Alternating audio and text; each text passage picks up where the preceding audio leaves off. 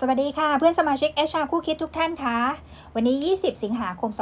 2564 ค่ะ สถานการณ์โควิดในบ้านเรานะคะ ก็ยังไม่ได้ลดลงนะคะ ยังน่าเป็นห่วงเหมือนเดิมนะคะสำหรับ 29 จังหวัดที่เป็นสีแดงเข้มที่ถูกประกาศมานะคะ ก็ยังคงจะต้องดำเนินการต่อไปจนถึง 31 สิงหาคมนะคะ ใครที่ถูกสั่งปิดก็ถูกสั่งปิดต่อนะคะ ส่วนใครที่จะต้องถูกควบคุมหรือ work from home ก็อาจจะต้องยังคงต้องทำต่อไปนะคะ ตามมาตรการของสบคล่าสุดสำหรับสัปดาห์นี้ที่มี hot issue เข้ามาก็คือเรื่องของการที่สั่งให้โรงงานอุตสาหกรรมนะคะ สุ่มตรวจ ATK หรือว่า antigen test kit กับพนักงานทุก ๆ 7 วันนะคะ ก็คือสัปดาห์ละ 1 วันนั่นเองนะคะ มีหลายท่านถามเข้ามาค่ะว่าเออต้องทำไหมมีกฎหมายบังคับไหมนะคะ แล้วก็มีประกาศถูกต้องมีประกาศเป็นทางการอะไรไหมนะคะ ก็ขออนุญาต มองในมุมของ business แล้วกันนะคะ ในมุมของกฎหมายเนี่ยมันอาจจะยังมีบางบางจังหวัดที่ทั้งท่านผู้ว่าออกเป็นประกาศคำสั่งมานะ ซึ่งในประกาศคำสั่งก็เป็นกึ่งกึ่งของความร่วมมือนะคะ เราไม่ต้องมองว่าถ้าเราไม่ทำแล้วเราจะถูกปรับเราจะถูกจับ หรือว่าบริษัทจะถูกลงโทษโรงงานจะถูกลงโทษอะไรยังไงอันนั้นอันนั้นเป็นข้อกฎหมายนะคะ เรายังไม่ต้องไปพูดถึงตรงนั้น แต่ว่าสิ่งที่เขาออกมาตรการมาในตอนนี้ที่ขอให้แต่ละอุตสาหกรรมทำนะคะ ก็เพื่อจะช่วยในการควบคุมสถานการณ์ของโควิด -19 เนี่ย ถ้าโรงงานของคุณนะคะ มีผู้ติดเชื้อแล้วคุณควบคุมไม่ดี หรือคุณไม่ประกาศ หรือคุณไม่ทำตามที่เอ่อคำสั่งของแต่ละผู้ว่าท่านออกมา คุณอาจจะถูกปิดโรงงานอย่างน้อยๆก็ 14 วันนะคะ ห้าม operate เลย คุณลองคิดดูว่าถ้า 14 วันที่คุณถูกปิดไปคุณเสียหายทาง business เท่าไหร่นะคะ คิดตรงนี้ก็พอนะคะ แล้วถ้าคุณสามารถทำได้นะคะ คุณจะช่วยเรื่องของการค o n t r o l โควิด -19 ได้เป็นอย่างดีนะคะ มาดูกันค่ะว่าเขาแนะนำให้เราทำอะไรบ้างนะคะ ต้องต้องดูก่อนว่าเรา work from home ได้ไหม แน่นอนค่ะ อุตสาหกรรมโดยมาก factory มันจะ work from home ไม่ได้อยู่แล้ว เราจะต้องให้คนมาทำงานที่โรงงานนะคะ ไม่ว่าเครื่องจักรไม่ว่าวัตถุดิบมันอยู่ที่โรงงานทั้งนั้น มันไม่ใช่เหมือนพนักงานบัญชีที่หอบเอกสารกลับไปนั่งคีย์ที่บ้านได้ถูกไหมคะ เพราะฉะนั้น ในอุตสาหกรรมมีคนค่อนข้างจะเยอะนะคะ อย่างน้อยๆ 50 ร้อยพันอย่างเงี้ยค่ะ แล้วต้องอยู่รวมกันจำนวนมากโอกาสที่มันแพร่เชื้อจะค่อนข้างมาก เพราะฉะนั้นจึงจึงจำเป็นที่จะต้องมีการสุ่มตรวจ ATK นะคะตามระเบียบตามระบบเนี่ยตามระบบที่เขาแจ้งเอาไว้ว่า 50 คนขึ้นไปสุ่มเท่าไหร่ร้อยคนขึ้นไปสุ่มเท่าไหร่พันคนสุ่มเท่าไหร่นะคะ มันจะมีสเต็ปของเขาบอกเอาไว้อยู่ คุณก็พยายามที่จะต้องทำสุ่มหลาย ๆ กลุ่มตามนั้นนะคะ เวลาสุ่มเนี่ยมันก็จะเป็นเหมือนเป็น preventive อย่างหนึ่งนะคะ อย่างน้อยก็ช่วยเรียกความมั่นใจนะคะ อาจจะเปลืองนิดนึงนะคะ แต่ว่าก็ก็ต้องยอมลงทุนตรงนี้ด้วยส่วนหนึ่งนะคะอ่าพอเราที่เราสุ่มตรวจเสร็จแล้วค่ะ เราต้อง educate พนักงานด้วยนะคะว่า คุณจะต้องตรวจด้วยตัวเอง คุณจะต้องทิ้งยังไง คุณจะต้องดูผลยังไง ถ้าผลเป็นลบก็ใช่ว่าอย่าชะล่าใจนะคะ อีก 7 วันคุณก็ต้องตรวจใหม่ หรือถ้ามันมีความถี่มากกว่านั้นนะคะ อย่างเช่น บางที่ลูกค้าเรียกขอดูขอผลตรวจทุกๆ 48 ชั่วโมงก็มีนะ อย่างบางคนที่จะต้องขับรถส่งของเอางานไปส่งให้บริษัทลูกค้า ลูกค้ากำหนดเลย ต้องมีผลตรวจภายใน 48 ชั่วโมงไม่เอาทุกสัปดาห์นะคะ ถ้าคนที่เป็นผลลบจะต้องคอยดูต่อเนื่อง ถ้าคนที่เป็นผลบวกนะคะ จะต้องติดต่อทางโรงพยาบาลนะคะ ที่ใกล้ที่สุดแล้วพยายามไป confirm ผล PCR อีกครั้งหนึ่งนะคะ เราต้องแยกกักออกมาเลยนะคะ นี่เป็นข้อดีของการตรวจด้วย ATK อย่างน้อยๆ มันก็คือทำให้เรามี preventive อยู่ได้เรื่อยๆนะคะเนี่ยข้อที่ 1 ข้อที่ 2 มีอีกตัวหนึ่งที่เรียกกันว่า Bubble and Seal นะคะ ตัวเนี้ยก็อุตสาหกรรมหลายที่ก็คุยกันค่อนข้างจะเยอะนะคะ ว่ามันทำได้ยาก Bubble and Seal คือทำให้มันเป็นกลุ่มย่อยๆลงมานะคะ แล้วอยู่เฉพาะในกลุ่มของตัวเองนะคะ อย่าอย่าไปอยู่กับกลุ่มอื่น หรืออย่าข้ามมาข้ามไป ซึ่งอุตสาหกรรมบางทีอะโรงงานอิเล็กทรอนิกส์โรงงานอาหารนะคุณจะเคยเห็นลายประกอบเลยหลายๆลายยืนเรียงกันเป็นเกือบร้อยคนอะไรอย่างเงี้ยค่ะแล้ว conveyor หรือสายพานมันก็จะผ่านไปเรื่อยๆแล้วคนก็ทำงานเป็นแบบเป็นคล้ายๆ routine เลยอะค่ะมันนั้นมันจะค่อนข้างยากที่จะไปซอยย่อยให้เหลือกลุ่มละ 10 คน 20 คนอะไรอย่างเงี้ยค่ะ แต่ทางนี้ทางนั้นคุณก็ควรจะต้องทำนะคะ ต้อง HR กับทาง line manager นะคะ Production Manager อะไรพวกเนี้ยจะต้องมีการคุยกันอาจจะต้องมีการปรับวิธีการนะคะ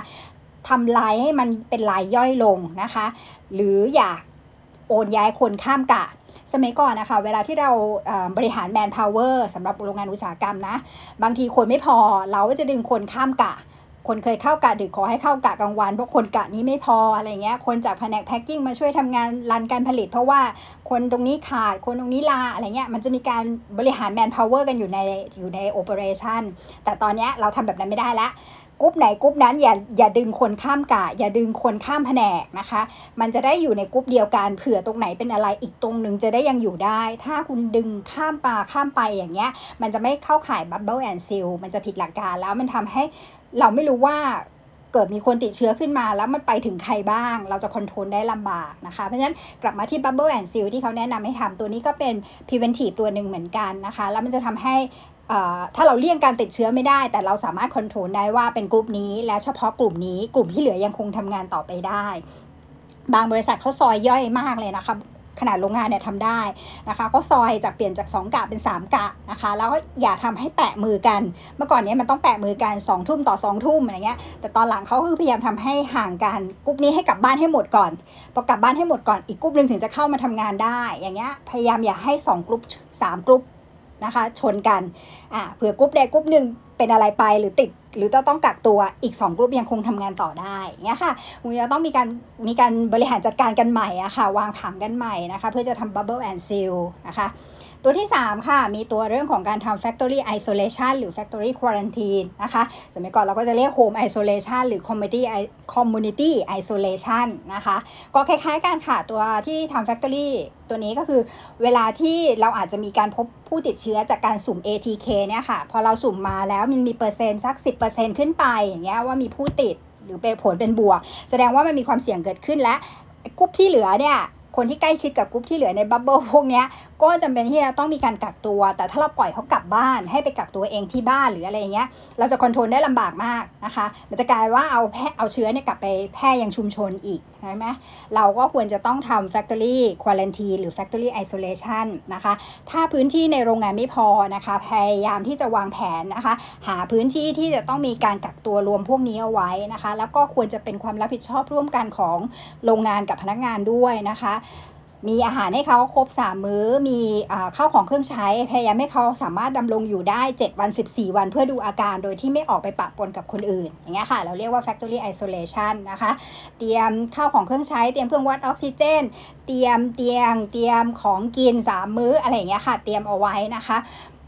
ยังไม่มีคนติดก็ควรจะพยายามบอก purchasing ให้หาเอาซอสของเหล่านี้เตรียมรอไว้ว่าสั่งปุ๊บของมาได้เราเซ็ตได้เลยนะคะ หรือถ้าใครสามารถที่จะคอมไบกันได้หลาย ๆ โรงงานอยู่ในกลุ่มเดียวกันนะคะ ก็อาจจะจอยกันก็ได้นะคะ ก็ลองทำดูนะคะ ตัวนี้ก็เป็น preventive อีกตัวหนึ่งเหมือนกันนะคะ หลัก ๆ ที่ตอนนี้เราอุตสาหกรรมจะต้องทำก็จะมี antigen test kit ที่ต้องสุ่มตรวจทุก 7 วันนะคะ อันที่ 2 คือทำ bubble and seal ก็ปรับ process ปรับ แมนพาวเวอร์กันนะคะ และอันที่ 3 ก็คือเตรียมเตรียมข้าวของเครื่องใช้เตรียมพื้นที่นะคะ เพื่อที่จะทำตัว factory isolation factory quarantine นะคะ 3 ตัวเนี้ยเป็นตัวที่ควรจะต้องทำเอาไว้นะคะ ไม่ต้องสนใจค่ะว่าข้อกฎหมายมันจะออกมาแล้วถ้าไม่ทำจะโดนปรับไหม หรือถ้าไม่ทำจะเป็นยังไงไหมนะคะ ให้นึกถึงอย่างเดียวว่าเรากำลังทำ business อยู่ ถ้า business คุณมีปัญหา